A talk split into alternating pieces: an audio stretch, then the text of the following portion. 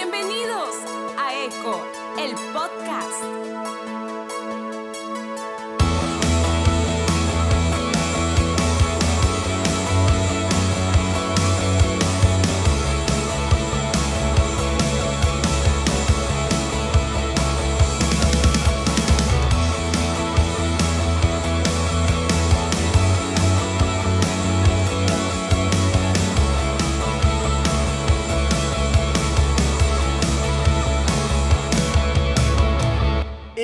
¿Qué onda amigos? Qué chido eh, estar por acá otra vez con ustedes. Eh, qué emoción. Eh, bienvenidos a Eco, el podcast. como ya lo dijo el intro, ¿verdad? Eh, la voz que escucharon esta vez no es de Daniel, es de Erika Quintero, su esposa, que, por cierto, canta espectacular y por ahí tiene varias canciones en iTunes y Spotify. Si quieren irla a escuchar, eh, pueden buscarla, Erika Quintero, y no se van a arrepentir. Es genial. Eh, bueno, bienvenidos al episodio número 2 de esta serie, El lado B del servir. Eh, la semana pasada eh, pudimos escuchar la historia de Rick Santiago, que fue un tiempo súper divertido. Me la pasé muy bien. Aprendí muchísimo, mucha sabiduría. Y espero que ustedes también hayan eh, podido aprender igual de, de toda su historia. Eh, pero ahora, ahora es el episodio número 2. Estoy eh, emocionado. Creo que es la segunda o tercera vez que lo digo. Eso prueba que estoy muy emocionado. O que tomé mucho café. Eh, no lo sé, pero eh, bueno, por ahí va la cosa. Eh, esta plática es con uno de mis podcasters favoritos. De verdad lo escucho mucho todo el tiempo y a cada rato le escribo, eh, tu episodio estuvo bien chido, me encantó, lo amé porque eh, creo que es algo eh, que a mí me gusta hacer mucho y en eso conectamos mucho. Eh, él es Leo Lozano de Cosas Comunes y me encanta porque todo el tiempo encuentra a Dios en las cosas comunes y es algo que a mí me encanta hacer y es parte también de, de por ahí del espíritu de eco. Entonces, bueno, ya lo, presen- ya lo presenté, no me robo más el tiempo. Eh, con ustedes, Leo Lozano de Cosas Comunes. Eh, pasamos directo a la entrevista, a la plática. Disfrútenla. Hey, ¿qué onda? Pues seguimos con esta serie que, que hasta ahorita me ha encantado. No sé ustedes, espero que a ustedes también les esté gustando. Y el día de hoy tengo el súper honor de tener eh, invitado a un gran amigo, lo admiro muchísimo. Eh, siempre que, que escucho lo que, lo que tiene eh, su- sus podcasts, lo que tiene que decir, cuando platico con él, siempre hay algo que yo digo, no manches. Entonces, que esté aquí conmigo, a, a mí se me hace un sueño.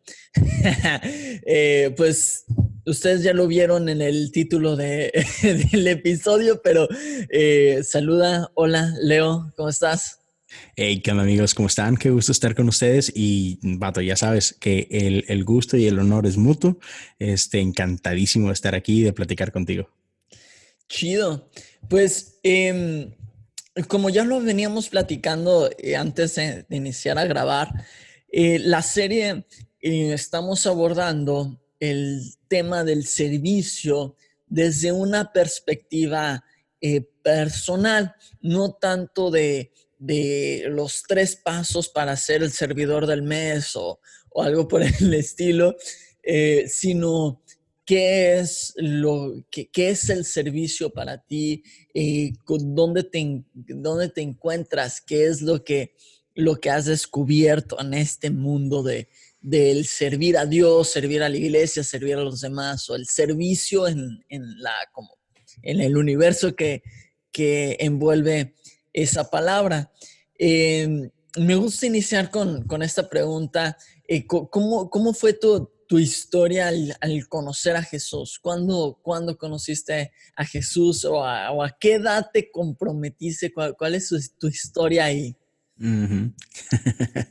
este, fíjate, desde que tengo como, quiero decir, unos, yo creo unos tres años más o menos, a partir de ahí he estado siempre en una iglesia porque recuerdo que más o menos yo tenía esa edad cuando mi papá conoció de Cristo. Entonces, como muchos, como, como muchos mexicanos, digamos que mi familia viene de un trasfondo más, este, como que más católico y, y al menos en mi familia eso significaba, este, nada. Simplemente era así como que, pues, la, se supone que somos católicos, es católica, y, y, pero mi familia era más de esos que iban, este, iban a la iglesia, eh, bodas, 15 años o funerales, ¿no? Pero, este, recuerdo muy bien que el día que mi papá, este, conoce a Cristo, uh, sí le tocó así como que experimentar de esos, sí, de esos rechazos bien marcados en su casa, ¿no? Entonces me acuerdo que, que sí, a esa edad, tres, cuatro años, yo, este, junto a esta esta familia mía, ¿no? Empezamos a, caminar en, lo que es el, cristianismo y todo esto. Y, los primeros años fueron así como medio chistosos, este, cambiábamos mucho de, iglesia, como que tratando de encontrar la, iglesia donde se sintiera este, parte de, ¿no? Y cosas por el estilo. y, pero sí, o sea, desde que yo era niño recuerdo este, haber crecido en una iglesia cristiana y luego recuerdo que por ahí de los híjole, quizás ocho años, recuerdo que ah, por ahí tuve de repente mi primera oración de fe, donde yo sentía una convicción, a una esa edad tan temprana, yo sentía una, una convicción bien fuerte que, wow, yo tengo que hacer esta oración y, y, siento que, que, que, Dios me está llamando y cosas así. Pero después, este, conforme fue pasando el tiempo, como que eh, pues, eh, la iglesia mis papás y, y, por ejemplo, aprendí muchísimo y, todo, pero cuando cumplo 12 años por causa de trabajo de mi papá, tuvimos que irnos a, otro estado, en este caso Veracruz. Y después de Veracruz nos fuimos en otro tiempo a Michoacán. Y por fin regreso a, a mi ciudad, que es Monterrey, ya cuando tenía 15. Entonces fueron como tres años en los que me desconecté de lo que era mi iglesia local, ¿no? Y cuando regreso a esa iglesia donde crecí, la neta que todos mis amigos más bien parecían ya como que extraños. Y eso quiero decirte que sí me afectó, me afectó en, en mi relación con Dios, este, o en, sí, sí, sí. Entonces, fue hasta ya cuando pasó, yo creo un poquito más de un año, y, y, fue en un campamento, me acuerdo que era un campamento de invierno, donde donde ya me empecé a incorporar así a, la iglesia, al, grupo de jóvenes, y en un campamento de jóvenes en ese invierno, Dios transformó mi vida. Entonces, ah, tenía 16, ya rumbo a los 17, y, me acuerdo que en, esa ocasión todo cambió. Ahí fue donde Dios se volvió personal y, este, no solo personal, sino fue un compromiso así neta, neta, chido. Y, ya no, que ahí empezó. Y como todos, o sea, he pasado por momentos altos, bajos y de todo. Pero, pero puedo decir que fue en ese momento que, que Dios tomó otro, otro, otro nivel, otro, otro concepto para mí. Wow, chido. Este, ¿te acuerdas quién estaba predicando ese día? Sí, sí, sí, sí. E-, era, era el, el pastor nuestro, Ah, no era un invitado especial ni nada, e-, era el pastor de, el pastor titular de nuestra iglesia, ah, su nombre uh, Marco Antonio Palomo, y, y, pero sí, haz de cuenta que me acuerdo, no me, créeme, no me acuerdo ni qué predicó, solo me acuerdo de lo que pasó dentro de mí, ¿no? De la experiencia. sí, sí, sí, me acuerdo que era una noche súper fría, este, estábamos eh, en las montañas en, en Monterrey, y estábamos en esta, en esta área que era el comedor de este lugar y estaba una fogata por ahí en lo que era la chimenea porque estaba muy frío. Y, y solo recuerdo que esa noche, sí, o sea, sentí, sentí a Dios más real que, que nunca, incluso más real que la, que la gente que estaba ahí conmigo, ¿no? Y ese fin de semana, esa noche y la que le siguió, la que me partieron el queso. wow. Chido. ¿A qué edad empezaste a, a servir? Luego, luego, así, después de eso, o sea, igual, 16, sí, de cuenta que yo compro, digamos que 16 y había pasado entre los 16 y los 17 ese medio año de curso, ya, o sea, te cuenta que esa, ese, en ese momento que después de ese campamento donde sentí de que, manches, o Dios, Dios hizo real para mí, inmediatamente, este, te cuenta que en, en enero del 97 empecé a servir. Y medio por error, pero, pero sí. ¿Por qué por error? Porque fue sin querer queriendo, o sea, está, está muy, muy, muy tonta mi, mi historia, pero regresando de ese campamento, era muy cerca de Navidad. Y me acuerdo que, que esa, esa posada de, del grupo de jóvenes en esa Navidad la hicimos en mi casa. Entonces por ahí habíamos este, traído tamales y cositas así. Y estábamos, me acuerdo que en el patio de mi casa con la bola de amigos de, de, la iglesia. Y por alguna razón, bueno, teníamos música y, y, estaba, este, no me acuerdo si era radio o, o Bill, un cassette, sí, soy así de viejo, era un cassette. y, y, estaba el hermano Juan Gabriel, este. Aleluya. sí, sí, sí, arriba Cristo. Iba a ser la voz de Juan Gabriel, pero dije, no. Ándale, dale, dale, dale. pero eh, eh, estaba una, una, de sus rolas y, y, yo empecé a cantar. Así, ah, pues, estaba chido. ¿no? Me, me ¿Cómo, ¿Cómo, ¿Cómo, cantaba? No, no, no, es que lo, lo, que iba a decir es de que en vez de que arriba Juárez, eh, ah. arriba Cristo. Sí, sí. sí, ando chiviado ahorita. Ok, ok. Este, pero, este, ya desde que empiezo a cantar, porque ser, era ser un artista que le gustaba mucho a mi mamá y a mis tías y así, ¿no? y pues me sabía sus canciones y todo. Y empiezo a cantar, y me acuerdo que una amiga, este, que hasta la fecha la, la sigo queriendo muchísimo, es una amiga muy, muy, muy cercana a mi familia, me acuerdo que me dice, oye, cantas bonito. Y yo, ay, gracias. Y me dice, ¿y por qué no te metes al grupo Alabanza? Y, y, la neta se sintió padre, así como que el cumplido, ¿no? Este, y así como que, ¿Mm? chido, este, pues, pues sí, pues ¿por qué no, no? Y entonces, así, por, gracias a, a, al apóstol Juan Gabriel, este, me, me empecé, empecé, a, empecé a servir en, en, el grupo de alabanza, ¿no? así, entre los 16 y los 17. Y, y ya, te cuento que de ahí en adelante, todo el resto de mi vida he estado involucrado en el Ministerio de la Alabanza. ¿Que todo el tiempo has estado en, en la alabanza o te has, o, o te ha, has estado como en algún otro, en algún otro rol?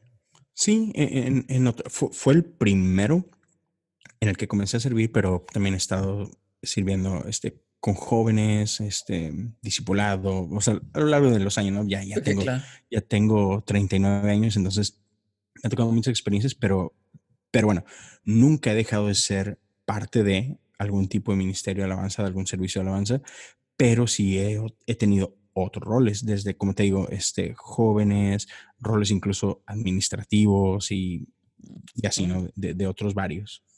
¿Cómo fue tu, tu experiencia al, al, entrar al grupo de alabanza? ¿Cómo te trataron? Porque hay, hay diferentes historias. Me he topado con historias de repente de que no, cuando yo quise entrar al grupo de alabanza, a mí por dos años me hicieron ir a limpiar los instrumentos antes de que llegaran los, los como estelares o el, o el equipo. Claro, claro. A, el, el, el, equipo de primera división a, sí, a solo sí, sí. hacer soundcheck para, para tocar el, el, domingo y yo desde las 4 de la mañana limpiando todo. Eh, y, y, entre otras cosas de que de repente se escuchan. ¿Cómo, cómo fue tu experiencia en ese sentido? Fíjate que, que, que no, no, no tan traumática como otras que sí he oído. Eh, eh, estuvo muy chida, la neta. O sea, eh, he tenido la fortuna de tener líderes muy, muy lindos en mi vida. Y en este caso, um, por ejemplo, yo crecí dentro de, de, la iglesia metodista en México. Y, y era, era esta iglesia en particular, una iglesia pequeña, podría llamarlo, comparado a, muchas otras. Este, pero, híjole, era, una iglesia muy, muy, muy, muy hermosa, llena de gente increíble. Este, y me acuerdo que cuando, cuando o sea, sí, pues yo era un chavillo, ¿no? Este, 16 años. Y ya habían en, el grupo gente un poquito más, más grande que yo, igual, jóvenes, de hecho la mayoría, si no es que todos éramos solteros, ah, pero gente un poquito más grande que yo, por ejemplo, ya en sus 20, 22, cosas por el estilo, pero con un corazón increíble. Entonces, la neta, siempre me hicieron sentir parte de, aunque sí, o sea, sí había una disciplina, sí, sí fue así como que este, un proceso, este, unos meses de que, mira, ven los ensayos, o sea, digamos que las expectativas estaban claras. No vas a, no vas a estar un domingo ahí arriba, ¿ok? O sea, ven, conoce, este, así como que empápate un poquito, aprende qué se trata este rollo. digo, también, ah, yo recuerdo que al principio uno de mis problemas era entónate, o sea, sí cantaba, digamos que bien, pero, pero de repente sí me, me iba. Entonces fue, fue una parte padre de enseñar, pero, pero algo que, te puedo decir es que es gente que en todo ese proceso, aún en la disciplina, aún en el, el mira, ven, vas a, vas a enseñar, pero no vas a tocar, siempre fue así como que no eres segundo. ¿Sí me explico? O sea, como, eso que decías tú ahorita, ¿no? De que si tú no estás en las reservas, tú, no eres parte de la segunda división. No, no, no, e-, eres parte de, pero vas poco a poco. Entonces me acuerdo que estaba súper chido porque no era nada más ir a, ensayar, sino era, era orar juntos, era, era orar unos por otros y, cosas por el estilo. Y entonces la neta fue un tiempo bien, bien chido. Este, ya más adelante sí me tocó este, ver muchas cosas dependiendo cuando, cuando, había otro tipo de líderes y así, pero, pero no, me acuerdo que mis inicios fueron increíbles, o sea, es gente, este, gente súper linda a mi alrededor que me enseñaron bastante eh, no solamente musicalmente, sino, sino de ese corazón de servicio. ¿Qué significa estar aquí? Entonces estoy bien agradecido con, con todas esas personas. Wow, qué chido. Qué chido, qué chido. Sí, sorry que no tenía una, una, experiencia más traumática. Sí, sí, sí, yo estaba esperando a que te dieron de latigazos o algo así. Invéntate una para hacerlo más interesante. Sí, sí, a ver, vamos a regresarle. 3, 2, 1. Ok. lo, lo, lo, edito, no, no hay problema ahí, medio, medio lo, lo, acomodo. Te pegaron de cabeza o algo así. Sí. Qué chido. ¿Y cuánto tiempo estuviste sirviendo ahí antes, antes, bueno, te, te moviste a, Estados Unidos? Este, Bueno, que, por cierto, los que nos están escuchando, eh, vivimos casi, casi vecinos, él y yo nada más. Sí, ya dos horas y media de diferencia. Pero, eh, este, ¿tú te moviste cuando te casaste o, ya casado? Sí, sí, despuésito. Hazte cuenta que yo empecé a servir, eh, digo, era 97, 1997 empiezo a servir. Yo me, me vengo para Estados Unidos en el 2011. O sea, serví estuve mucho tiempo ahí en México, pero en abril del 2011 yo me casé en noviembre del 2010, noviembre 20. Entonces, eh, me casé en noviembre y en abril me vengo para Estados Unidos y desde, desde esa fecha he estado por acá. Este, pero digamos que en México estuve, inicié sirviendo en, esta iglesia ah, que, les menciono, y, pero unos años después me cambié de iglesia y por ahí en, en, uno de los episodios de Sinergia Random toco un poquito ese tema. Este, comercial, ¿verdad? Sí, este, sí, ya te cuento que igual crecí en la, en la iglesia metodista, entonces paso de esa iglesia a otra iglesia metodista de ahí, de mi misma ciudad, de mi, de mi misma área. Y entonces seguí por allá eh, el resto de, mis años en, en, Monterrey, pero haz cuenta que parte de mi servicio dentro de, la iglesia y de, lo que es el Ministerio de Alabanza es que otra vez, a través de relaciones que, que comencé a, cosechar y, y todo, gente que Dios puso en el camino,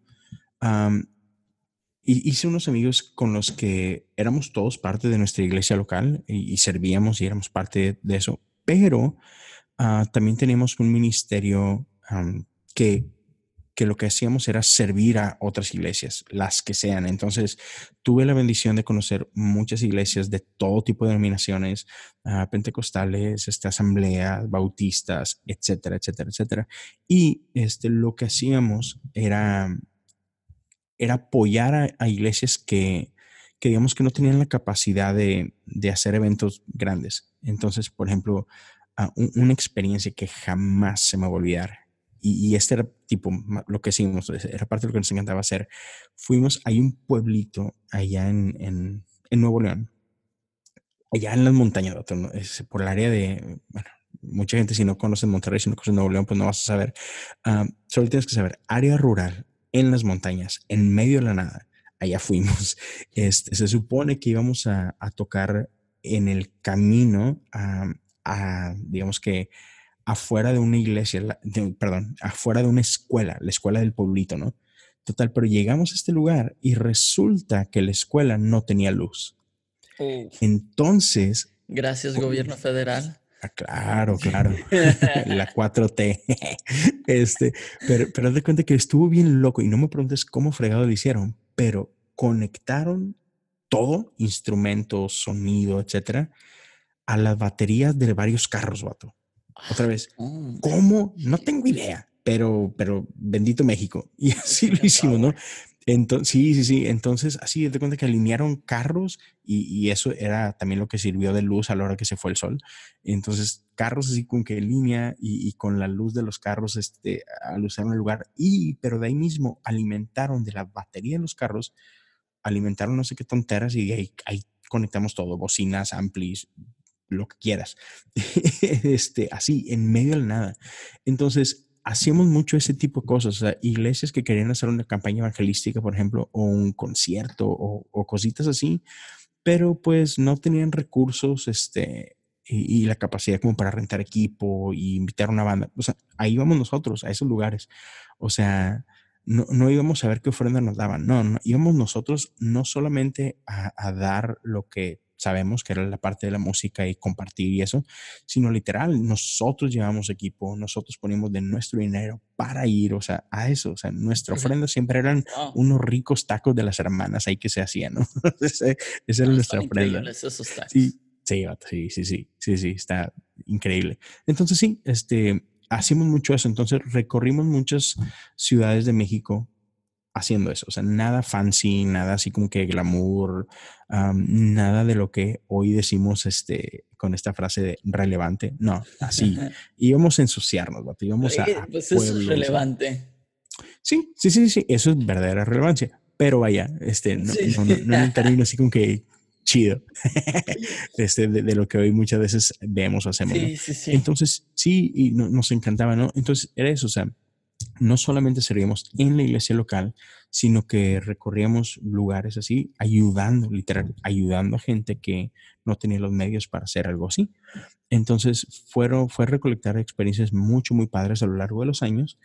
Y ya, o sea, y, y ya de cuenta que hice eso, man, yo creo que como ah, toqué con este mismo grupo de amigos como por 15 años. O sea, literal, wow. esta, esta, estos camaradas este, llegó un punto donde los veía más que mi propia familia, ¿no?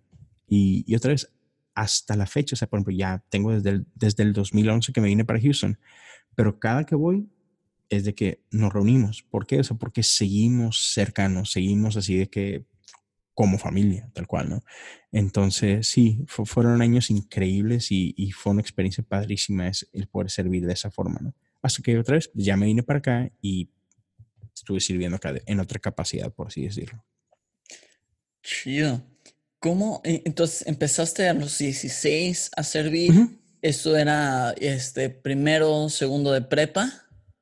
Este, uh -huh. por ahí, sí. eh, primer semestre, segundo semestre de prepa. ¿Cómo fue tu experiencia eh, de, ok, bueno, eh, para este, como contexto de esta pregunta, ¿qué tan bien portado eras antes de, de esta conversión?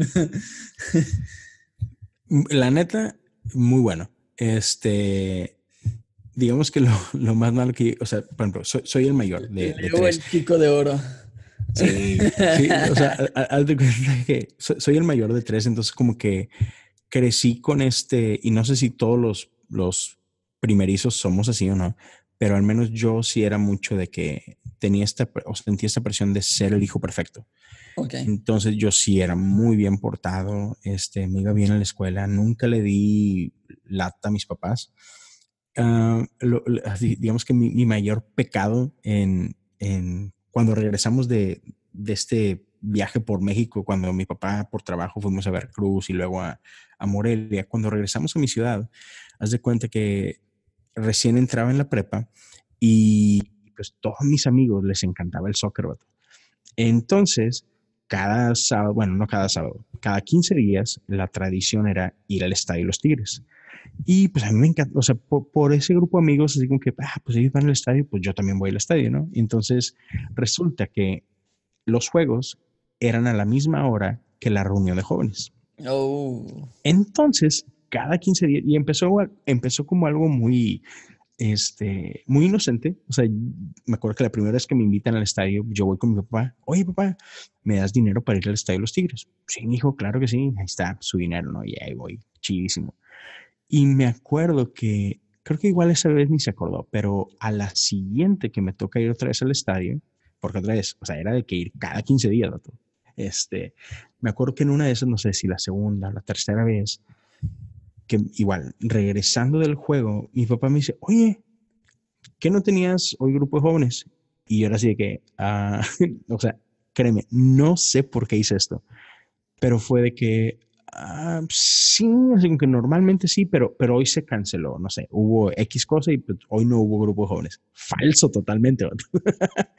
este, y entonces de repente se me hizo así como que esa, esa costumbre de echar mentiras y de que cada que me tocaba ir al estadio yo ponía una excusa. Ah, porque otra vez, mi papá, mi papá jamás se acordaba en el momento. O sea, el momento era así, aquí está el dinero, dale. Y siempre era hasta después, ya sea el sábado de la noche o el domingo después de la iglesia fue que, hey, ¿por qué no fuiste con los jóvenes? Y yo siempre le decía una mentira, vato, desde que una, o se canceló, pero como que no se puede estar cancelando cada 15 días, ¿no? Entonces, o se canceló, o, ah, es que no me avisaron que, que no hubo liga porque se fueron a otra iglesia y cositas así. Hasta que un día, vato, mi papá se enoja un chorro y, y, me acuerdo que la que era la presidenta del grupo de jóvenes de nosotros, este, era una chica. Entonces mi papá enojado, voy a hablar con esta muchacha que por qué siempre te están haciendo menos y que yo, eh, no, no, no, papá, no, no, no es necesario. Yo hablo con ella, tú no te preocupes. y o sea, de hecho, fue así que dije, ching, ya no puedo hacer esto. Y fue que empecé a ir a la iglesia y de ahí, o sea, tiempo después fue lo, del, lo, lo que te comentaba del campamento y que Dios cambia mi vida y pues ya dejé de ir al estadio de los Tigres. pero, sí, te cuenta que eso era lo más mal que me porté en esa etapa. Ya más adelante me llegué a portar más mal, pero, pero no. otras ah, cosas. sí, otras cosas. Pero así, en esta pregunta específica, oye, antes de que te convirtieras en, a los 16, no, la neta, yo era muy buen niño. Entonces, ¿cómo, ¿cómo fue vivir la etapa de la prepa? Porque creo que la etapa de la prepa es súper determinante para para todo joven, todo adolescente, porque la secundaria es como lo más malo que haces en la secundaria es, ay, vámonos de pinta y ah, le robé un cigarro a mi papá o, o, este, bueno, yo no le robaba cigarros a mi papá, Conocías historias así. Pero pues sí, e, eran, eran las historias ah, así, ¿no? Ya en la prepa, a menos de que fueras a una secundaria donde sí, de plano, sí, todo... De las que no hay en México, ¿verdad? Sí, sí, de las que casi no hay en México. Pero bueno, es como el, estándar. Pero en la prepa ya es cuando pues se vuelve la cosa un poco más heavy, donde ya es, ah, vamos a tal fiesta y pues ya llevan las botellas. Este, ya, ya, ya el ambiente es diferente. ¿Cómo fue el vivir? este, sirviendo constantemente en la iglesia, eh, porque eh, llegas el lunes y la pregunta de todos es, ay, ¿qué hiciste el fin de semana? No esperando la superanécdota no, me fui a tal fiesta con los amigos y terminé en Acapulco. no, con tres pesos en la bolsa y calcetines que no sabía que llevaba. Y es como, ¿what? Y, y nuestros fines de semana, y digo nuestros porque también así fue mi, mi prepa, es, o parte de ella, pues era como, sí, pues mi, mi única historia es la iglesia, ¿no? Sí. Entonces, como que eh, no sé cómo te fue a ti llevando esa, como ese, Sí, fíjate que yo fui muy ñoño. ok, Sí, yo, yo, yo, yo fui bastante ñoño. Este, por ejemplo, me acuerdo que, eh, ah, y pues, de- decías tu secundaria, pues qué más mal que hacías en la secundaria, ¿no? Sí, o sea, neta que, que no, no, no era como que nada, nada malicioso, ¿no? Al menos en nuestra, bueno, en mi etapa.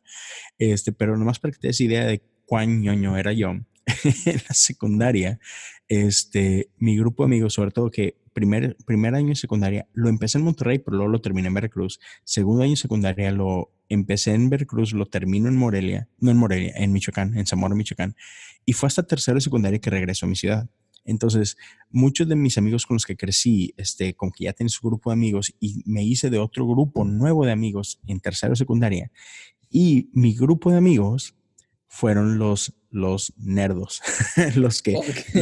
y, y- y de ahí nació mi amor por los cómics.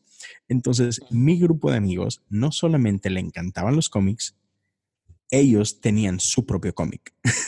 Ok, eso está interesante. Sí, sí, sí. O sea, mi grupo de amigos, o sea, otra vez, todos por ser fan de los cómics, les nació esta, esta locura, este deseo de crear su propia historia. Entonces, cada uno de mis amigos eran cuatro, cada uno era un superhéroe. Superhéroes Ok. así, súper estúpidos y todo, pero ellos tenían libretas en los que dibujaban sus historias y estaban chidas, la neta. Y este, entonces, ese era, ese era yo. Recuerdo que una de las fiestas, no la graduación de secundaria, pero creo que igual era la posada de secundaria, una cosa por el estilo. Este, y era una, una secundaria privada a la que yo iba. La tardeada. Y no, sí, no, no, sí, sí, era, fuimos a un, a un club social, o sea, rentamos un lugar bien y todo, pero me acuerdo que todos mis amigos pues estaban ahí bailando, ¿no? Y padre, cada quien ahí con, con las chavitas y todo, ya tercero, ¿no? Tercero seco, como que sí te gustan las niñas y todo, pero yo y mi- mis amigos ñoños estábamos en una mesa platicando ñoñerías y me acuerdo que llega mi maestra de español, que era muy guapa, por cierto, este, saludos maestra, Este, me acuerdo que me acuerdo que llega y, y ella me saca a bailar a mí. Así como que, no sé, yo creo que le di lástima. ¿Qué estás haciendo aquí, vato? Así como que, ven, vamos a bailar. Y yo, no, maestra, qué oso, porque, vato, yo era, yo sé que la gente que, que me conoce, igual gente que me escucha en el podcast, no sabe imaginar esto, pero yo en ese tiempo, en esa etapa de mi vida, yo era súper tímido, vato, súper, súper tímido Oh, así como normal y no seguía con las mujeres. Entonces llega esta maestra a sacarme a bailar y era así como que, no, trágame tierra, o sea, no, una mujer. ¿Estaba guapa ah". la maestra? Sí, sí estaba guapa, sí, sí, sí, está muy guapa. Pero, pero deja tú que estaba guapa, era mujer, o sea, ya de entrada, con eso era más que suficiente para, para bloquear mi ñoñería, ¿no? Ser- pudiera tener 80 años. sí.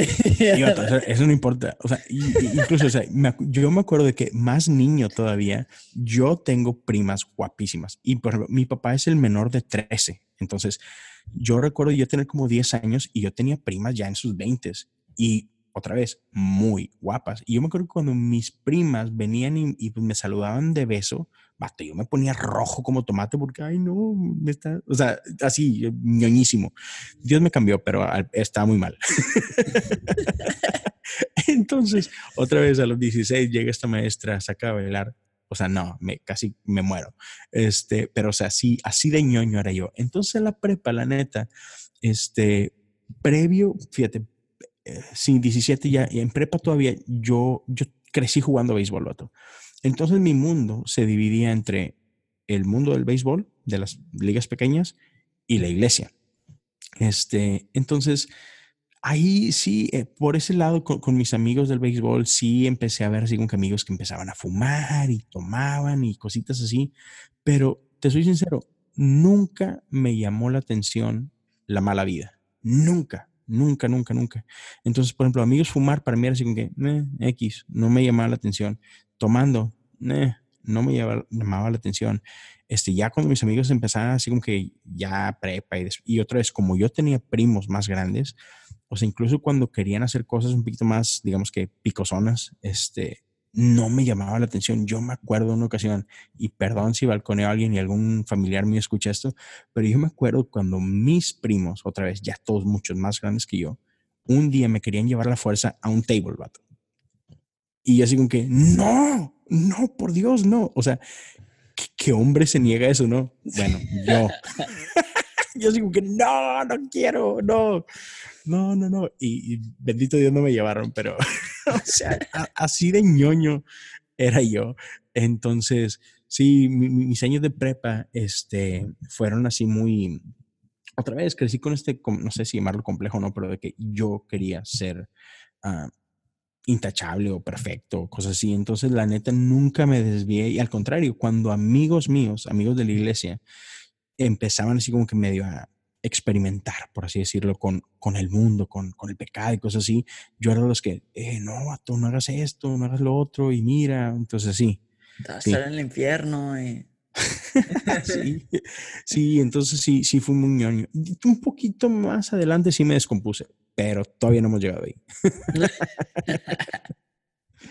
ok, ok. ¿Y cómo, cómo crees que el, servicio influyó en tu relación con Dios? Un chorro, o sea, es que y, yo creo que, que, fíjate, o sea, todavía hasta ese punto, yo creo que por eso igual no me llamaba la atención, no sé cómo llamarlo, este, la mala vida o los vicios ni nada, porque, porque neta yo encontraba una satisfacción enorme en, en servir en la iglesia, e, en, mi familia de la iglesia. Entonces no le hallaba yo el propósito a, hacer otras cosas, me explico. Entonces, nunca se me olvida, por ejemplo, poquito después de conocer a Dios, de empezar a servir en la música, ya para eso, o sea, ya estaba en la prepa, creo que, no me acuerdo si esto me pasó en el segundo semestre de prepa o ya en el tercer semestre de prepa, yo hice una prepa de cuatro semestres, pero entre el segundo y el tercer semestre, eh, en la iglesia de la que era parte, y si tuvimos una, un congreso, no era nacional, pero era un congreso de jóvenes que involucraba como cuatro estados de la República. Este, y me acuerdo que yo estaba viviendo ahí, este era así lo que le llamamos un ujier, ¿no? O sea, entonces, este, éramos la iglesia anfitriona, entonces estuvimos ahí sirviendo en, esa, en, esa, en ese aspecto. Y me acuerdo que en una de las, de las conferencias estaba un pastor invitado, no sé si alguien conozca al pastor Joe Rosas, este, pero e, es un puertorriqueño que, que hizo mucho, mucha iglesia eh, en México. Y me acuerdo que en, esa ocasión en especial, él está predicando y, está hablando de esto, ¿no? De, esta vida de servicio y todo. Y no, hombre, a través de cuenta que cuando él habla de todo eso, mi corazón ardía y yo, sabía que yo quiero esto para mi vida. Y me acuerdo que al final de su prédica, yo me acerco con él y le digo, pastor, yo quiero eso de lo que usted está hablando, ¿qué tengo que hacer? ¿A quién tengo que matar? ¿No? y este, y me porque él me, ve y, ve que traigo puesta esta playera así de que es ujier, ¿no? Y me dice, nada, ya lo estás haciendo. Y es como que, nada, o sea, esto X, no, no, no, yo, quiero de lo que usted está hablando, ¿no? Es, esa vida así emocionante y, y, viajar y hacer cosas así súper padres y todo. Y me dice, no, es que tranquilo, o sea, ya lo estás haciendo. Dice, un día vas a voltear hacia atrás y te vas a preguntar, ¿cómo llegué aquí. Me dice, tú haz lo que estás haciendo ahorita, sigue diciendo que sí, sigue sirviendo y Dios se va a encargar del resto.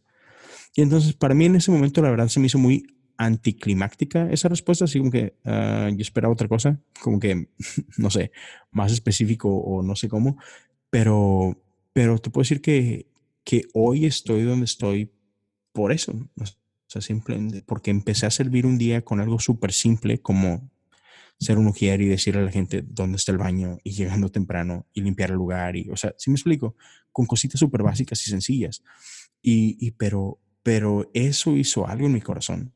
O sea, el, el estar dispuesto a servir ah, me permitió o, me expuso a muchas cosas ah, que lo que hicieron fue que me enamorara más y más y más de Dios.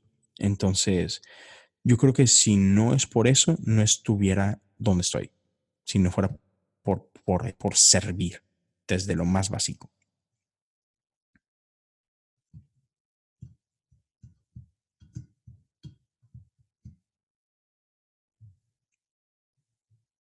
Ahí estás, bro. Perdón, tenía muteado el, el micrófono. Ay, lle- llevaba dos minutos hablando. Es cierto. Ok, con, con esta idea tuya de, de o, o- o con esta parte de tu personalidad, queriendo siempre este, ser como perfecto o el ejemplo, ¿cómo, cómo, eh, cómo te fue con esa parte eh, en la parte del servicio de la, de la iglesia, de, de todas las actividades?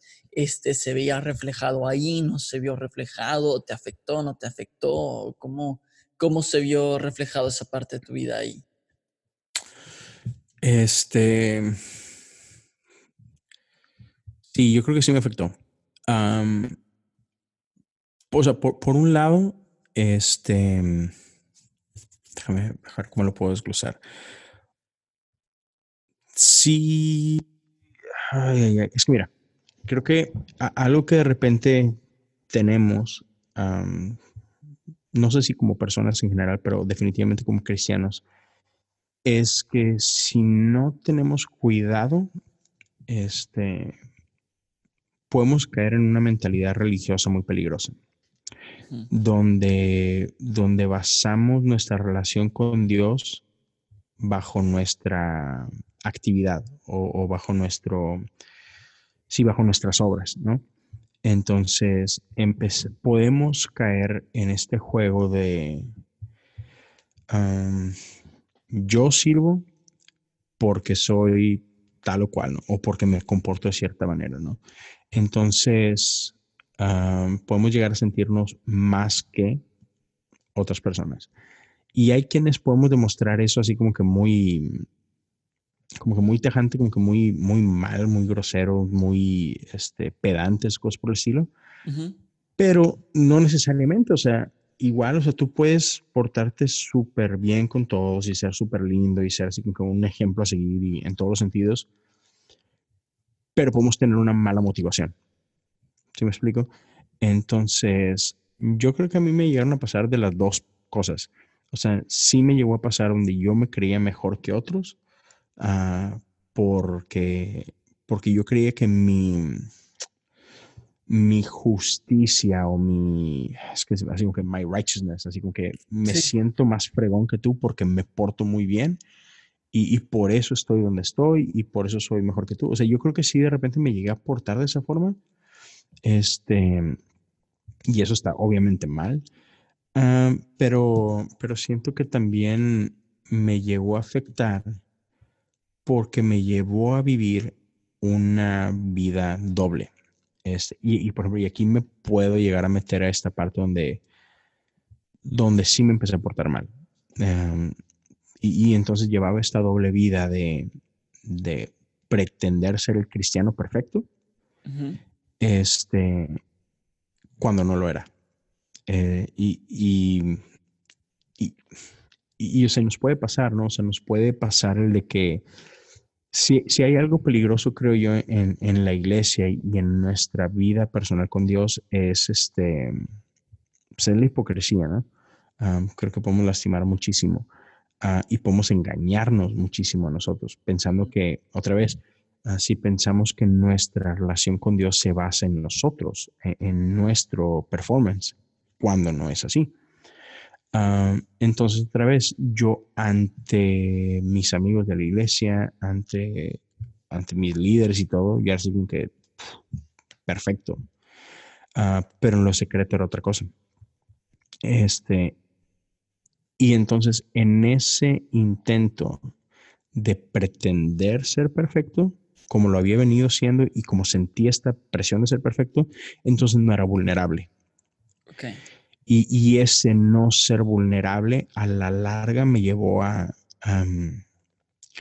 como que a sufrir, a, sufrir mucho en el sentido de, sí, de, vivir cosas que, no hubiera vivido si hubiera sido vulnerable. ¿Me explico? Este, entonces, sí, o sea, por, un lado es, es padre el querer ser así como que perfectos en, un sentido de, buscar excelencia, o sea, por ese lado está muy bien, este, porque buscar excelencia es muy bueno eh, en cuestiones de servicio, pero si no tenemos cuidado, este, igual, si, si no dejamos lugar a vulnerabilidad, honestidad, y si no entendemos que nuestra relación está basada en quién Él es, no en quién soy yo, este, otra vez, podemos caer en esta, en esta doble vida de repente que pasa mucho, si somos honestos, pasa un chorro y, muchas veces están llenas de esto. Y, y, pero otra vez, por no ser vulnerables, este, pues el único que termina lastimado eres tú. O no el único, pero el que más lastimado termina eres tú. Y a mí me pasó. Wow.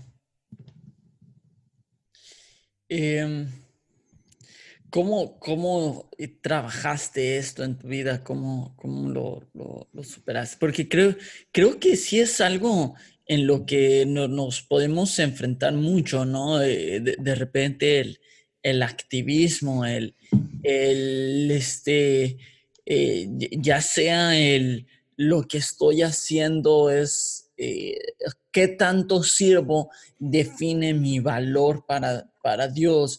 Y, es que si haces más y haces más, y, dentro del mundo de la iglesia, el servicio, te, te, enfrentas mucho a eso. Si hago más, si hago más, este, entonces eh, Dios me ama más o e incluso el pastor me ama más o, me gano más el amor de Dios o, su favor, este, y, quieres, y haces algo mal y, quieres hacer más para como para compensar.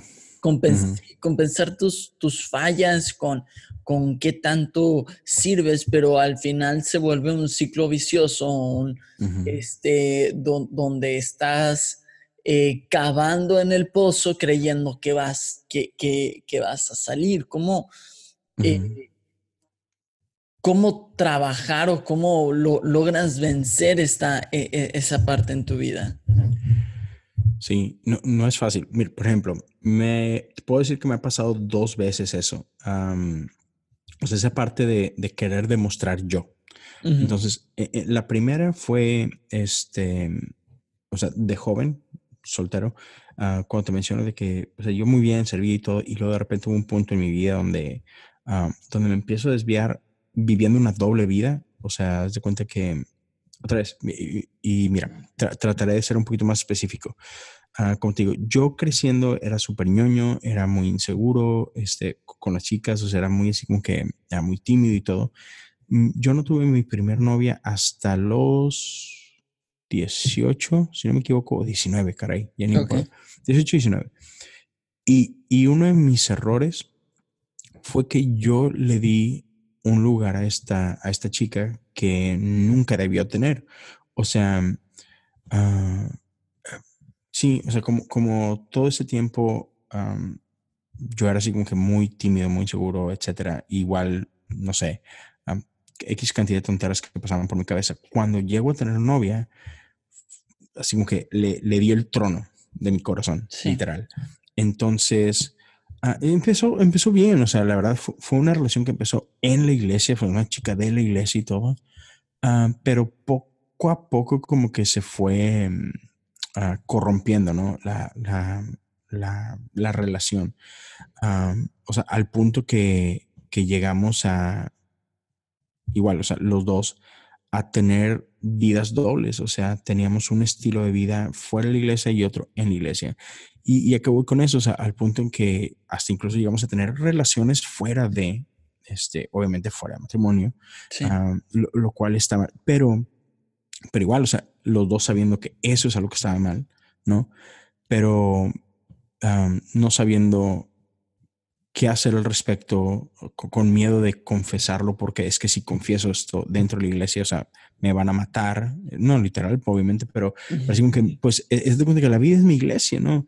Y, y si yo confieso esto, voy a perderlo todo, ¿no? Entonces, así que por esos miedos es, y al menos yo puedo decir, yo, y yo, es, eso fue lo que me orilló a mí a, no puedo confesar esto, porque si lo confieso yo voy a perder esto que me da vida, que me da seguridad. Entonces, ¿qué hago? Vivo una, vivo una doble vida, ¿no? Este, y entonces, ¿qué me salvó de eso? Dios. O sea, tengo que reconocer que yo no tuve nada que hacer. O sea, si por mí fuera, yo hubiera vivido esa doble vida toda la vida. Entonces, y es, y es ahí donde me encanta la gracia de Dios. Es que que Dios nos ama tanto que nos rescata de nosotros mismos. Este, y, eso es algo increíble, es algo que, no, créeme que no, lo entiendo. y, yo sé que igual en otro tiempo hablaremos, porque sé que es un tema que quieres hablar de, de, de, nuestra relación con Dios como Padre y eso. Después profundizo más en esto, pero algo que me vuela la cabeza es que por esta doble vida que yo llevaba, yo pensé que yo no era digno de, ser usado por Dios. Ah. o, de ser parte del plan de Dios, ¿no? Sí. Que yo soy una basura. si la gente supiera lo que soy, lo que he hecho, de dónde vengo, dónde estuve anoche, etcétera, así que ah, no. Y, y, uno de mis miedos más grandes siempre fue de que, o sea, Dios me va a destruir por esto. ¿Sí me explico?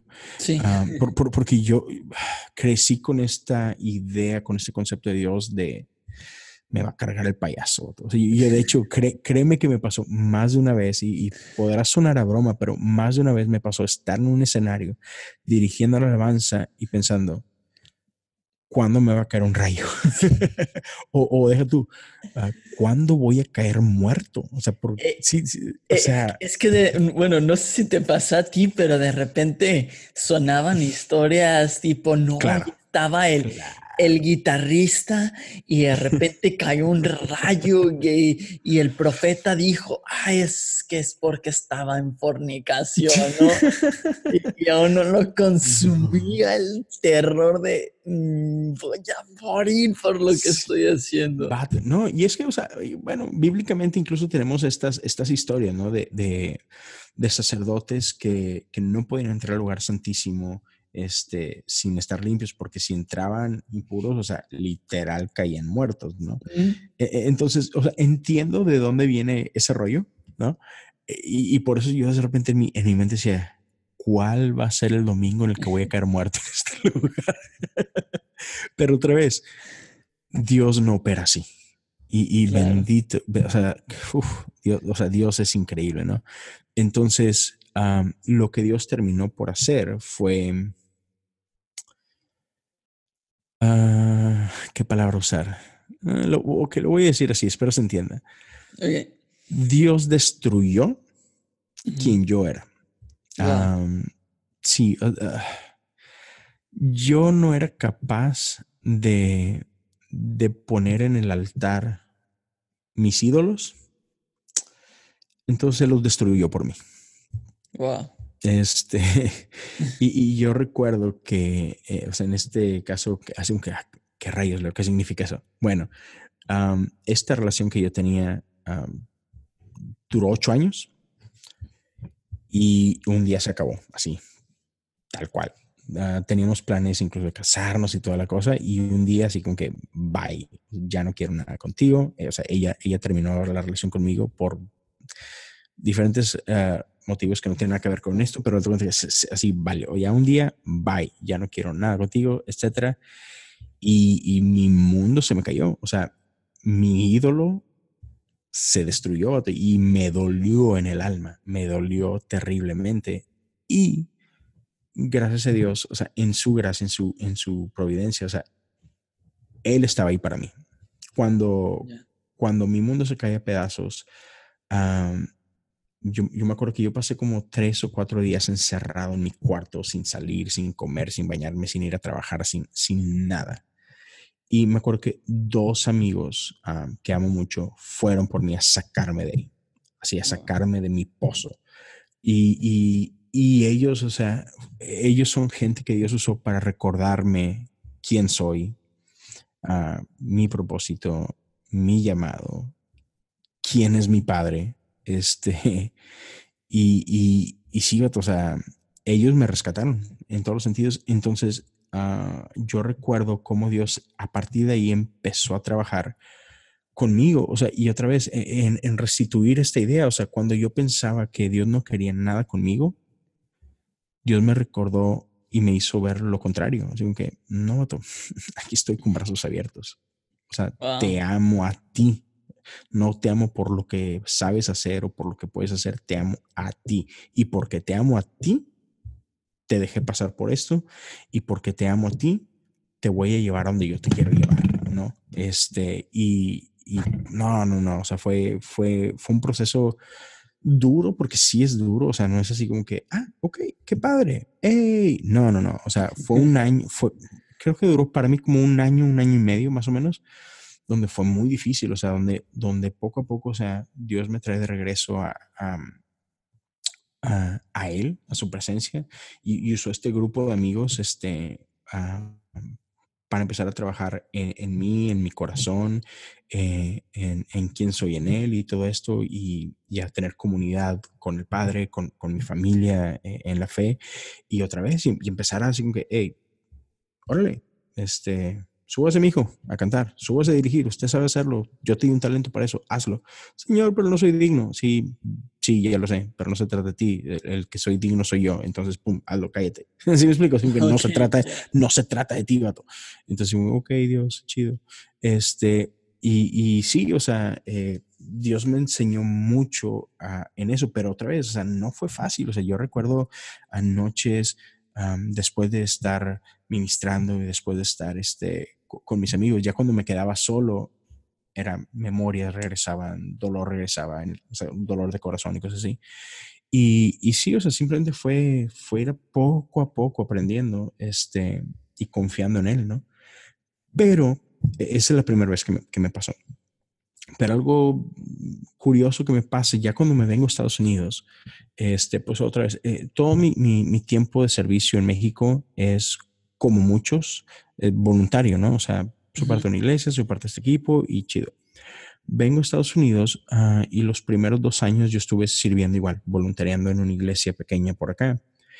Y, pero de repente, por ahí del tercer año, uh, me llega una oportunidad que no esperaba y, y, fue que alguien me invita a trabajar de tiempo completo eh, en el oh, ministerio. Sí, sí, sí, créeme, para nada, para nada lo esperaba. Este, y, y fue justo a, a, mis 33 años.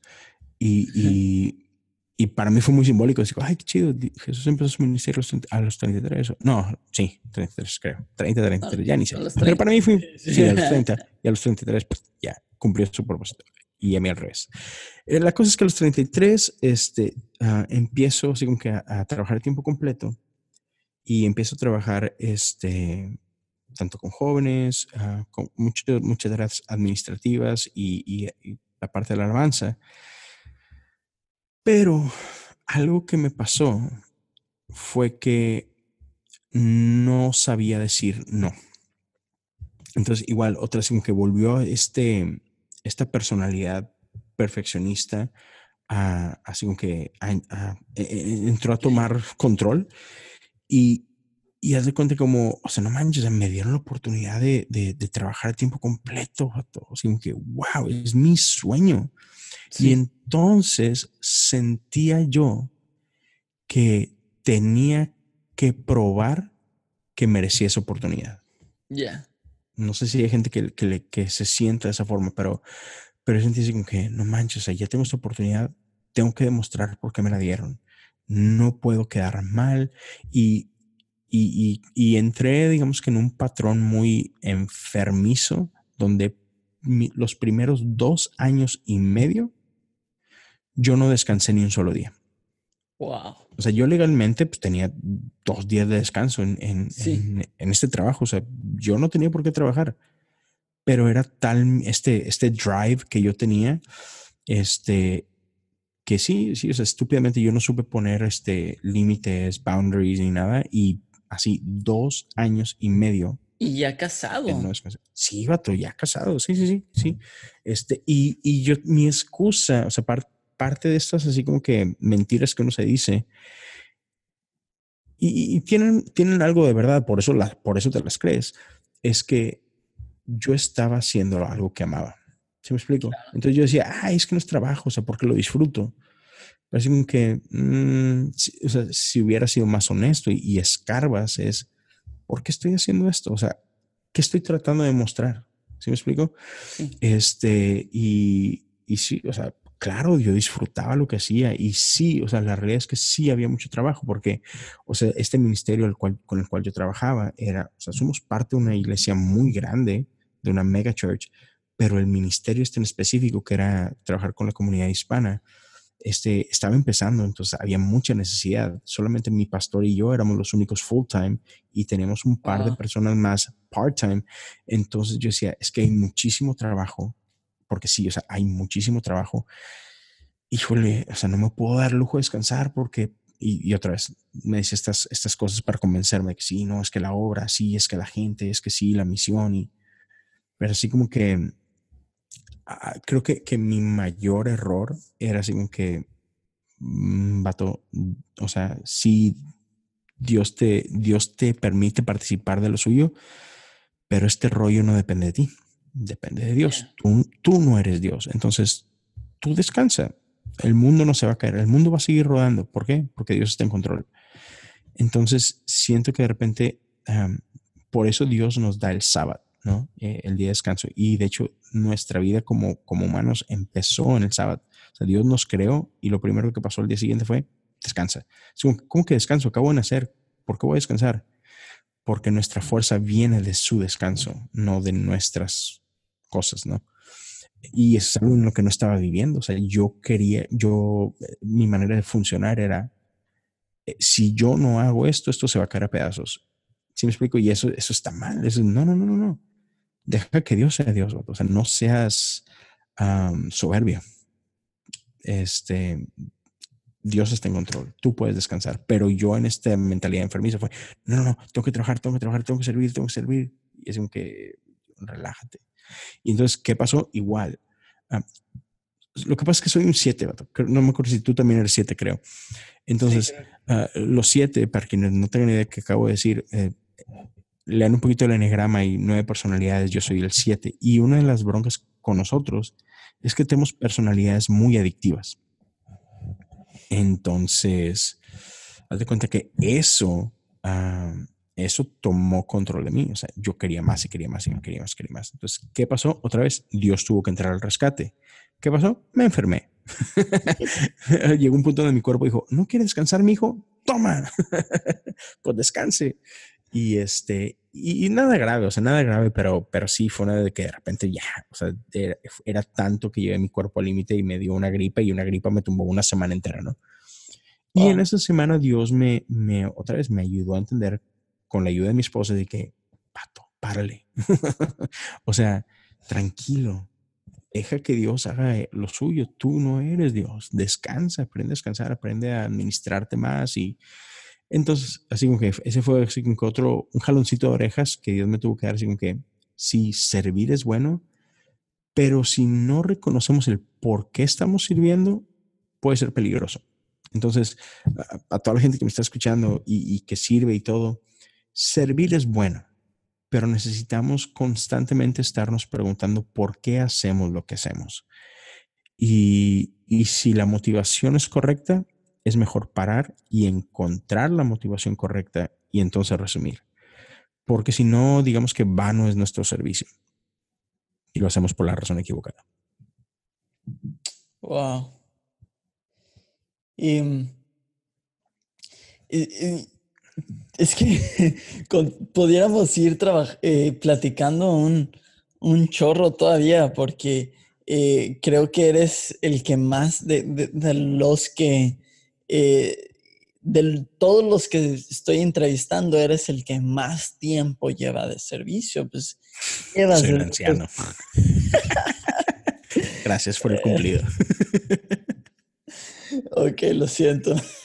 No, no, no te creas, no te. Pero, síguele. eh, eh, entonces, to- to- toda, todo este proceso, el, el haber eh, servido, el, el haber estado sirviendo y entre comillas portándote mal, eh, todo ese proceso emocional, el, el servicio en exceso, el servicio con el enfoque incorrecto, todos esos son temas que, que muchos eh, viven eh, todos los días y, y Ujú. creo que eh, me, me- me tomo este, este tiempo para recordarles que no son los únicos que lo están viviendo. Porque a veces Claro. caemos en ese error y eh, yo, yo lo viví y, y lo más seguro es que tú también y el que me está escuchando, lo más seguro es que también. Cuando estamos sirviendo y, y nos enfrentamos a este tipo de situaciones, vemos a todos los demás y vemos eh, al, al otro hermanito y decimos, no, él ni de chiste le está, pas- eh, está pasando lo que yo estoy pasando. Ajá, Eres sí. perfecto, puro santo casto bajado del cielo. No, la hermanita Mm. no. Y, y claro que no está, eh, creo que no tiene los pensamientos que yo pienso. Claro que no hizo anoche eh, lo que yo hice. O claro que no eh, tiene la, la- la- lo que yo, claro que no está luchando con lo que yo estoy luchando. Y entender que es una lucha a la que todos nos enfrentamos, a la que todos también estamos propensos a enfrentarnos, creo que también eh, te da luz de que eh, no eres el único y que así como a. Dios ha llevado de la mano a, a- a Leo eh, o a mí o a- y a muchos otros que se han enfrentado a estas situaciones, Dios también te va a llevar de la mano a ti. No eres el único, no eres el primero y tampoco vas a ser el, el- el último. Y debes de estar confiado en, en que Dios, Dios te va a llevar de la mano, te va a rescatar, te va, te va a enseñar por dónde y te va a acomodar donde, donde tienes que estar. Claro, y, y sí, y mira, y es que uno de los problemas más grandes que tenemos es que hay muchas verdades eh, en la Biblia que suenan bien padre, pero que no nos atrevemos a vivir. Entonces, por ejemplo, este, conoceréis la verdad y la verdad os hará libres, ¿no? Pero ¿qué pasa? Que no o sea, la, decimos, la frase, la conocemos, pero no la creemos, o sea, no la llevamos a la práctica y es, es parte de, digamos, que, que el, el plan del enemigo, ¿no? O sea, am, una de las mejores artimañas que tiene es, es el aislarnos, ¿no? Entonces, si no somos honestos, vamos a vivir aislados, vamos a vivir en secreto. ¿Cómo, cómo eso? No, yo soy el único. ¿Por qué crees que eres el único? Porque nadie más está hablando de eso. Empezando por ti, porque no estás siendo honesto. Ni tú estás siendo honesto, ni tu amigo está siendo honesto, ni la otra chava está siendo honesta. Entonces, nadie sabe que todos están viviendo en el mismo mugrero. Y como no sabes que tus amigos están en lo mismo, piensas que estás tú solo. Entonces, ¿qué pasa?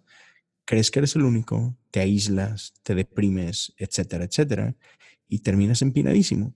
Este, pero otra vez, si creyéramos neta lo que estamos leyendo y entendiéramos de que hey, conoceré la verdad y la verdad me hará libre, ¿sabes qué? Voy a ser honesto. Y, y la realidad es que si fuéramos honestos y viviéramos bajo la gracia que Dios nos está llevando a vivir, seríamos realmente libres. Este, nos ahorraríamos muchísimas broncas.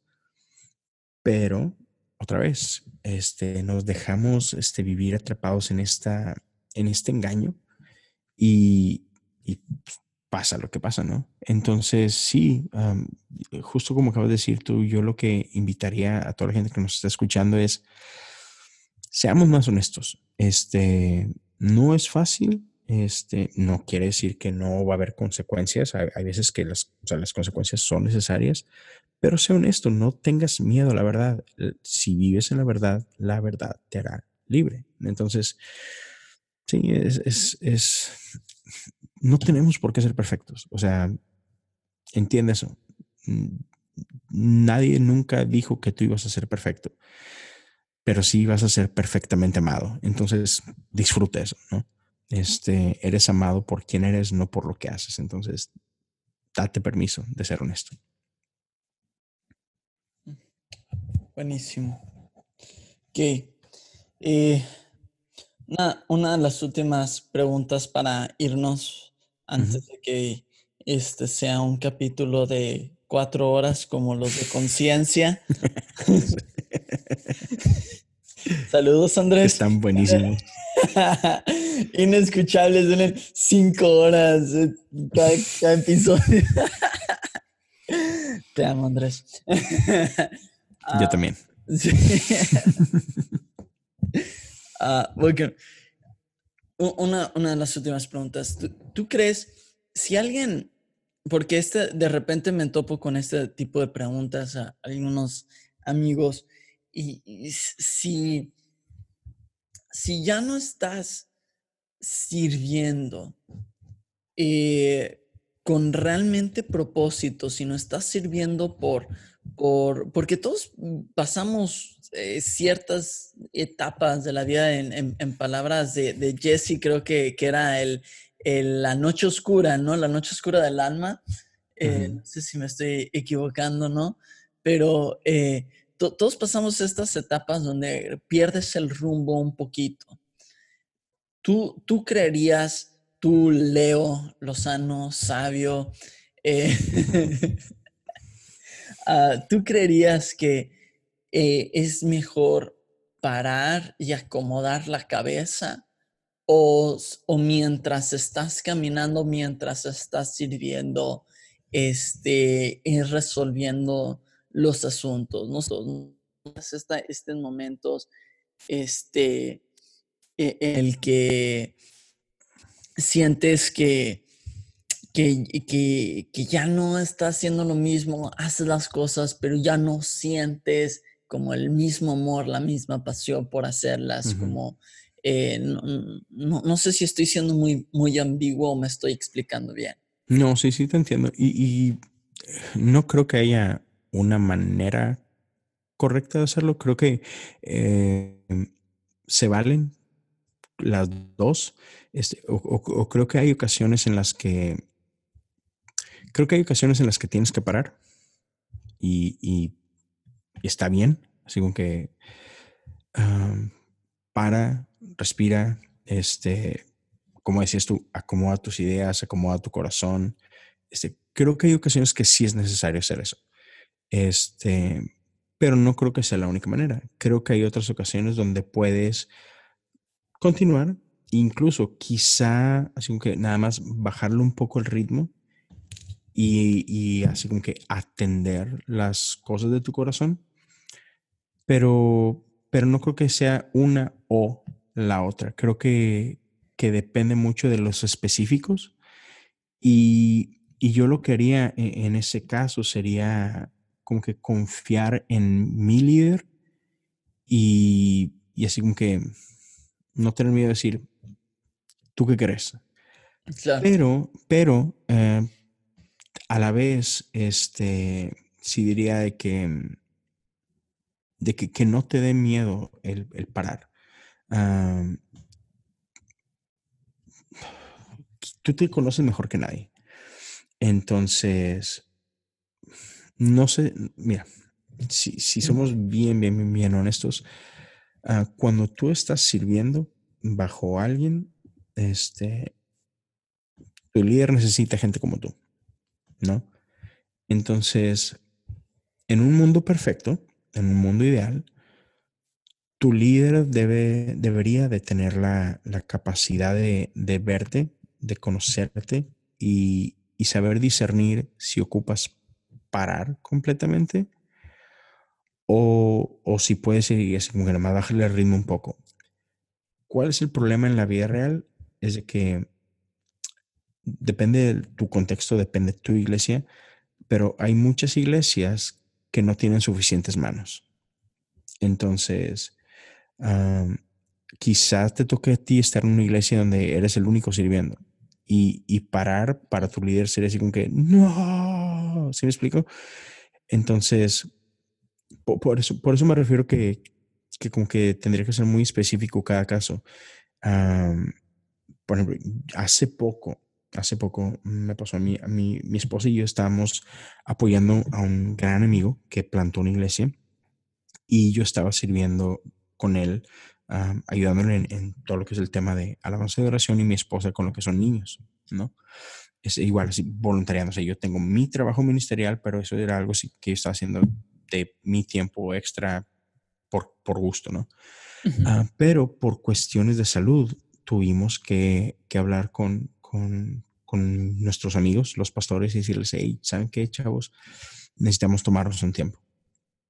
Y este, y, o sea, gracias a Dios, ellos fueron así de que, hey, perfecto, lo que necesiten, estamos para apoyarlos y súper chido, ¿no? Ese es el deber ser. Este, o sea, ellos tenían una, la madurez y todo para, para entender dónde estábamos en ese momento de nuestras vidas y para entender que necesitábamos parar. ¿Sí me explico? O sea, no, no, de nada nos servía un, este, bueno, pues mira, vamos a bajar el ritmo y en lugar de servir cada domingo, pues sirve dos o sirve uno. O sea, no, no, ahí se ven de que no, tienes que parar, punto. ¿No? Este, pero también he estado en otros casos donde me ha tocado conocer gente que no tiene esa misma gracia o esa misma sabiduría y, que no tiene suficiente gente a su favor y entonces tú vas y hablas con ellos para decir, oye, ¿sabes qué? Necesito un tiempo y que lejos de entenderte, te hacen coco wash y terminas sirviendo más de lo que ya estaba sirviendo. Otra vez, me ha pasado. A mí, a mí y a mi esposa nos ha pasado. Entonces, otra vez, creo que eh, cada caso es diferente hay ocasiones donde sí es necesario y no tiene nada de malo parar al 100 y sanar y descansar y, así como que recuperarte es completamente válido. O sea, si, si alguien me está escuchando y dice que tú sientes que necesitas dejar de servir así totalmente, está bien. O sea, no pasa nada. No vas a ser menos hijo, este, no vas a ser menos cristiano, no vas a ser menos parte de esa iglesia por parar está bien, puedes hacerlo. Pero otra vez, quizá no sea necesario, quizás haya gente que con un pequeño breakcito, con bajar el ritmo, sea más que suficiente. Mi recomendación otra vez es platica con tus líderes, sé honesto, sé transparente con tus líderes y a la vez ejerce un juicio propio, o sea, sé abierto, sé honesto contigo mismo, qué puedes hacer, hasta dónde puedes qué es lo que tú necesitas, escucha el consejo de tu líder y en base a eso toma una decisión. No sé si fui claro en la respuesta. Sí, sí, sí. Buenísima. Ok, ahora sí, ya para despedirnos. Eh, una historia rápida de qué ha sido una de las experiencias gachas que has tenido sirviendo. Así que te bajaste de, cantar y te dijeron, ay hermanito, qué buena estuvo la alabanza, pero sonaste a gallo ahogado, algo así. Ah, híjole, a ver. Ah, la verdad, no se me vienen muchas experiencias malas en ese sentido. Este, digo, no porque nunca haya cantado mal, este, sino que la gente sabe, la gente sabe mentir. este, o no ah, sabe, o no sabe de música. exactamente. pero déjame ver las experiencias negativas en general acerca de servicio. Ay, caray. E, es que también como siete no somos buenos en las experiencias negativas. Sí, sí, sí, somos pésimos para lidiar con el dolor. Se, nos olvida ah. eso. Ok, te la cambio. Eh, la experiencia más chistosa que te acuerdes eh, eh, sirviendo. Eso sí te debes acordar. Sí, sí, sí. Mira, no me acuerdo que haya pasado, pero todos mis amigos me acusan de que sí pasó y sí suena a mí. y es que una vez me dicen, la historia es que estábamos tocando en algún lado, este, que hacía algún tipo de campaña o algo por el estilo, y yo estaba dirigiendo Y no sé, no, créeme, lo, otra vez, como siete ya lo borré de mi cabeza, pero mis amigos me juran y me perjuran que del stage yo le mando un beso a mi novia y así como que, y, no, no, así como que no discreto, no, no, no, así como que si lo hizo parte del momento y que, hey, tú que estás ahí, un beso, una cosa por el estilo, vato. Y no, hombre, mis amigos así hasta la fecha me lo siguen recordando y se burlan de mí. Y sí, sí, sí. Perdón, a todos los que estuvieron ese, en ese lugar, una disculpa. Ay, otro súper chistoso, otro súper chistoso que... Digamos que no tiene mucho de subir, pero rápido. En un campamento de jóvenes, me acuerdo que estaba chavo, no sé, 16, 17, 18, por ahí. Y eh, estábamos en campa, este, y era gente de, de, creo que todo mi estado, de iglesias metodistas de todo mi estado, y está súper chido. Era, eran cada año así, estaban increíbles pero me acuerdo que todavía lo recuerdo como uno de los momentos de dirigir alabanza más fregones de mi vida.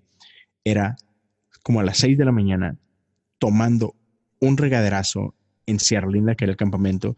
Estábamos un montón, este, las regaderas estaban llenas, de y pues, no sé, estábamos chavos y empezamos a cantar, y estábamos cantando unas canciones de Marcos Witt, y no sé si te acuerdas de Espíritu de Temor, oye, estábamos en su presencia, reina. Estábamos así como 20 pelados en las regaderas, cantando todo pulmón, dirigiendo la alabanza. Estuvo súper chistosa. Todos estábamos bien prendidos ahí en, en, los baños y igual, no se me olvida. Qué chido. Oye, a ti fue lo que te pasó de, de, del árbol, ¿no? Del árbol que no pudieron eh, mover y que Sí, fue, fue, fue allí, en ese, en, ese mismo lugar, en ese mismo lugar, pero fue, fue en otra ocasión, igual fue sirviendo, este, o sea, un amigo estaba a cargo de un campamento para otra conferencia, o sea, gente de otros estados, y nos decía mi, mi camarada, hey, ¿qué onda? Me ayudan a, armar así como que todos los juegos, ¿no? Sí, pues sobres, y éramos un grupo como de ocho amigos, y, y, y, en una de esas nos dice, oigan, tenemos que agarrar un, tenemos que encontrar un tronco de árbol y tenemos que atravesarlo aquí en la alberca porque la alberca va a estar llena y tienen que cruzar de un lado al otro caminando sobre el tronco. Y pues ahí vamos, vato, como, no sé, media milla de distancia encontramos un tonto árbol y como si fueras fácil mover un árbol, vato. sí, es de esas tonteras de jóvenes, ¿no? Ah, no puede ser. Sí, y la historia, sí, haciendo la corta, es, o sea, estaba ya el árbol, estaba caído sobre el camino, hay que llevarlo al lugar. Este, ok, y nosotros bien fregones, nosotros, ok, cuatro de un lado, cuatro del otro, a la cuenta de tres cargamos el árbol. obviamente no lo pudimos mover, nosotros estúpidos pensábamos que lo íbamos a cargar, no lo pudimos cargar, este, lo intentamos empujar, tampoco pudimos, y hasta que una, uno de mis amigos ñoños cristianos que dice, este, ¿y si oramos? Cállate, tonto. Fue nuestra primera reacción pero ante la impotencia de mover el árbol fue, bueno, pues sí, vamos a orar. y lo chido fue que oramos, le dijimos, Señor, tú sabes que es para ti, pues a ver cómo le haces. Y inmediatamente empieza a caer una, una lluvia así como que ligera y así como que, pues, ok, vamos a darle, no, vamos a intentarlo otra vez. Y empezamos, a la de tres vamos a empujar, y empezamos a empujar y mendigo árbol empezó a resbalarse bien bonito por todo el camino hasta que llegamos al mentada piscina y lo atravesamos. O sea, es como dices tú, no manches, Dios, te estás burlando de nosotros. Pero, ¿qué onda con ustedes queriendo mover un árbol? estamos tontos a los 16 años, no sabes nada de la vida. ah, no. Sí. Ah, qué chido. Pero sí. Qué chido. Es, es, chido, o sea, sirviendo la neta, o sea, no hay nada como servir, o sea, sirviendo servir le da una vida diferente a tu vida. O sea, es, es, increíble. Servir, este, híjole. Si, si, fuera por anécdota, nos pasaríamos otra hora y media platicando. Sí, la verdad que sí. Y, y, y, más cuando viajas, porque por lo que platicas, las anécdotas, los viajes son increíbles. a mí se me llegó a quedar eh, nos llevamos a quedar en la carretera parados, de, puso la, la van en la que íbamos. Este. ¿No te tocó dormir en un gallinero de casualidad? A mí sí. sí, sí. por gusto, eh, aparte, o sea, era por gusto. por gusto. Sí, pues, ¿por qué no? Pues, total, por la anécdota, como diría. Franco. sí, Franco, exacto. Aquí está el gallinero, está a gusto, pues me quedo. Ajá, sí, o sea, oye, pues, ¿por qué no nos quedamos? O sea, por ejemplo, muchas veces nos tocó dormir en lugar de hoteles, no, dormir en el suelo de la iglesia. Claro, claro. Este, pero en una de esas fue así que, pues. Hay un gallinero. ¿Por qué no? un gallinero. Pues sí, pues, estamos chavos, es la única vez que la vamos a contar, ¿no? Yo lo. Yo lo sí, vato, no manches. Sí, hay muchas historias Ay, qué chido. Pues, amigo, gracias. Gracias por compartir este tiempo con nosotros. Este, gracias eh, por abrirte, abrir tu corazón, ser tan eh, honesto con, con, todas tus historias, con sobre todo las partes difíciles, ¿no? Porque la parte bonita es eh, lo divertido, pues cualquiera lo quiere contar, pero las partes difíciles, pues son las, las difíciles de contar, ¿no? Sí, pero. Eh, gracias, gracias por tu sabiduría, por compartir con nosotros. Estoy, estoy feliz. Creo que, que va a ser de. Es, de mucha bendición para mi vida y sé que va a ser de mucha bendición para, para, para muchos también. Ojalá. si no me perdido, ríanse, chavos. Sí. bueno, pues si llegaron hasta acá, gracias. Este, seguimos seguimos con, esta serie sobre el servicio. Eh, si, si, les gustó, comenten, no duden en escribir. Leo, eh, eh, no, no, no, presenté tu, podcast, ya, ya se me olvidó. siento que eres demasiado famoso y no necesitas presentación, pero tu podcast, ¿dónde te pueden encontrar todo eso? Claro, claro. Este, sí, mi podcast es Cosas Comunes. Este, me pueden encontrar en donde sea que escuchen podcast, Spotify, iTunes, este, el que quieran. Ah, también tengo mi canal de YouTube. Los invito a que, a que se suscriban. Por ahí estoy subiendo videos de el podcast. Este es youtube.com diagonal Leo Lozano. Así de fácil es mi canal. Y síguenme en redes sociales. Me encuentran en Instagram o en Twitter como Leo Lozano H-O-U. Y ya, así, así me encuentran. Y también, ojalá, me encanta que síganme, manden un mensaje, me encanta platicar con, la banda. Si tienen, si están pasando algún momento difícil como lo que platicamos, no, no duden en escribirme a mí, no duden en escribirle a Leo. Leo contesta todo siempre. Se lo pasa en el teléfono, no sé qué hace tu vida. La neta, sí. sí. de hecho, de eso trabajo.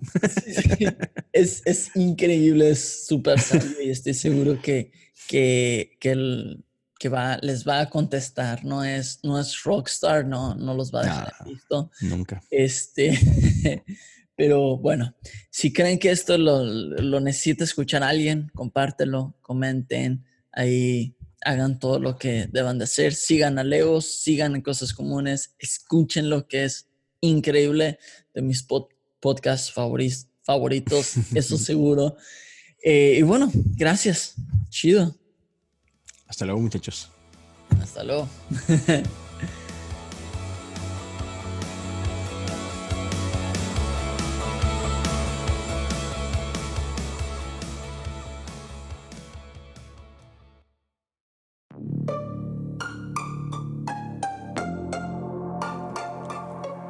Hey, ¿te gustó este podcast? Visita Podcast Cristianos en Español en Instagram, Facebook y Twitter para encontrar más podcasts como este.